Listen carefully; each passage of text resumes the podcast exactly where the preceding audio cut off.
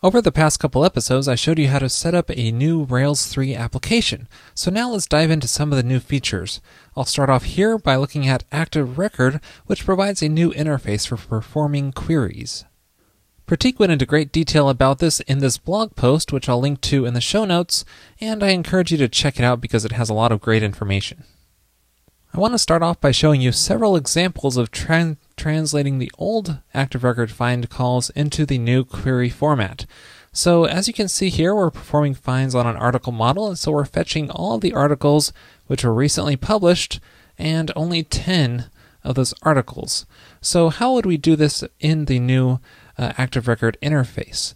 And what you have to do is basically just look at the options hash that you're passing into the find call. So here we have order and limit, and use methods for those instead. So it might look something like this.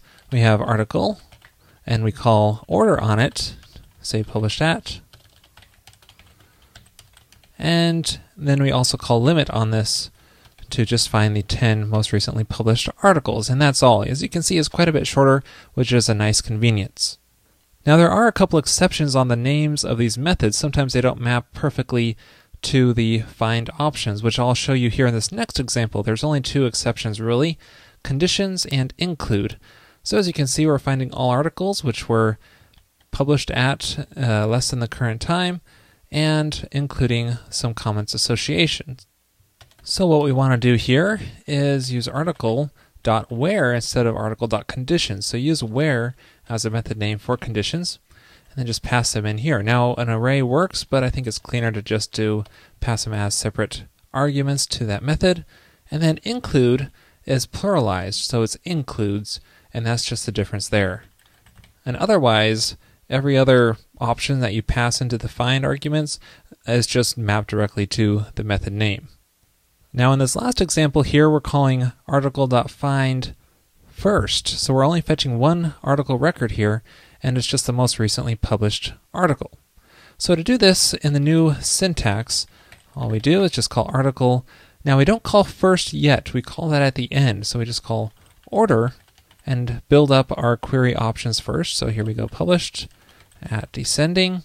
And then at the end here we call first and that will just fetch a single record which matches those query conditions. Now, an alternative way to do this, because we're fetching in descending order, we could just remove that descending part, fetching in ascending order, and then call last on this, and that'll basically do the same thing in a little bit more concise manner.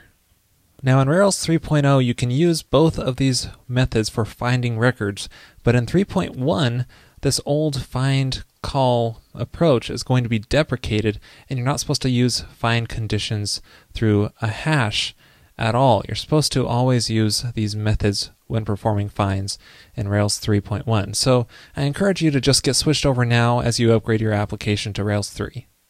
Now you may be wondering what's the real point of this change? Are they just moving the syntax and interface around? Why do that? Because you're breaking a lot of existing code out there with this change. And I can tell you for certain that they aren't just making this change to uh, cause you a lot of frustration. They do have a great reason for doing so, and it really lies in the power of lazy loading. Let me tell you about it. Now here I am in a console of my application and I have several articles. So if we say article.all, you can see I have three different articles in my database. Now what I want to do here is let's say list them all in alphabetical order. So let's say articles equals article.order and order by name. So now notice this object that's returned here is a little bit interesting. It's not just a list of articles sorted by name. This is an active record relation object which just stores the information about our find. It doesn't actually perform the query on our database yet. This is lazy loading, so it's not actually performing the query until it has to. We can either enumerate this article of records, the, these articles here, calling articles.each if we wanted to, or we can call all and just get force it to perform the query on the database and return all the articles, and that's when the SQL query would actually be performed. Or we could call articles.first, and then I'll just return the first one. Now let's see how this plays a part in my application itself. As you can see, I just generated some scaffolding for this article model. It's just an articles index action here, which lists the three articles. So here's what our articles controller looks like that was generated from that scaffolding. And notice that in our index action, we're just calling article.all. So this is going to perform the query on the database immediately and just fetch all the articles. But if we do any kind of find options on here, such as ordering by the name attribute, then what will be returned here is an active record relation object, and the perform the query will not be performed immediately here in the controller.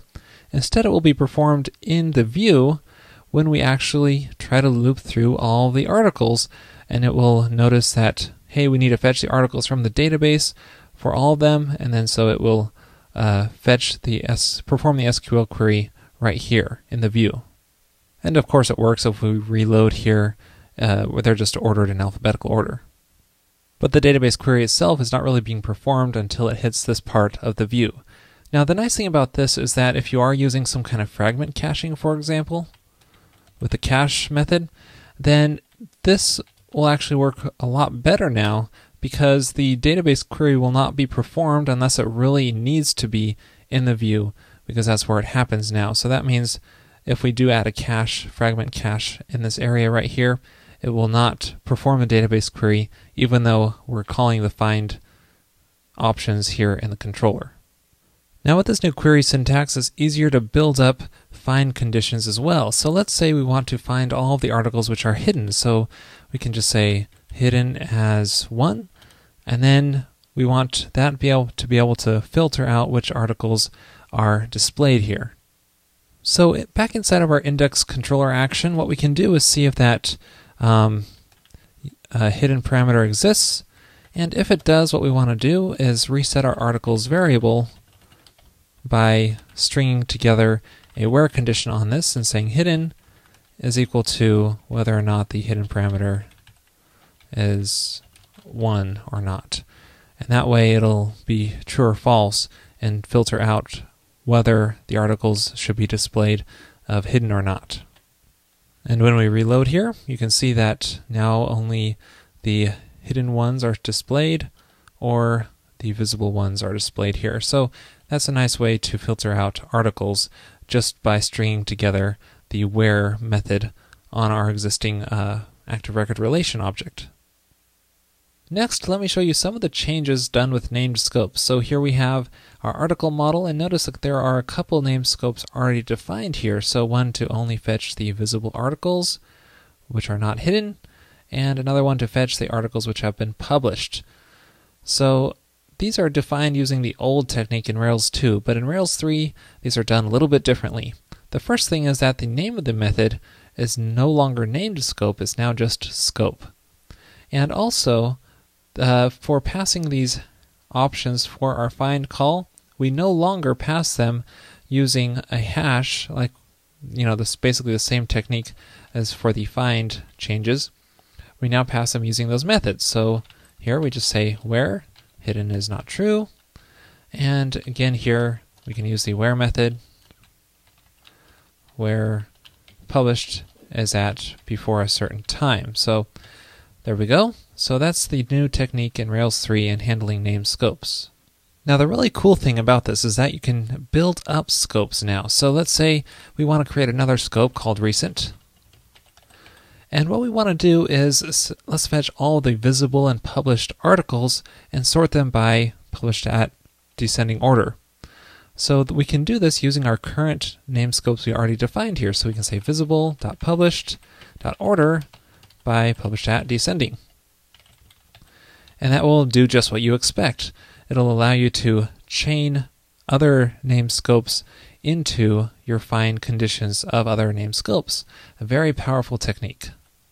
And we can give this a try inside of our console if we do article.recent. Notice it returns a name scope, which behaves similar to that active record relation object I showed you earlier. So if we just call all on this, that will perform the SQL query and actually fetch all of those models which match those conditions. Now I'll finish this episode with a cool little tip. Well, I think it's kind of useful anyway, is that if you take a scope or a active record relation object and just call to SQL on it, it'll actually return the SQL used to perform on the database. So we could just print this out and notice this is the query performed uh, on the database by Active Record for fetching all the articles which are not hidden and are published before today's time and date and are displayed in descending order. So that's kind of a little way to might help debugging some things in the console, for example. Well, that's it for this episode on using Active Record queries in Rails 3. I think it's a lot of great additions, and I encourage you to try it out, experiment with it, and I think you will learn to like it as well.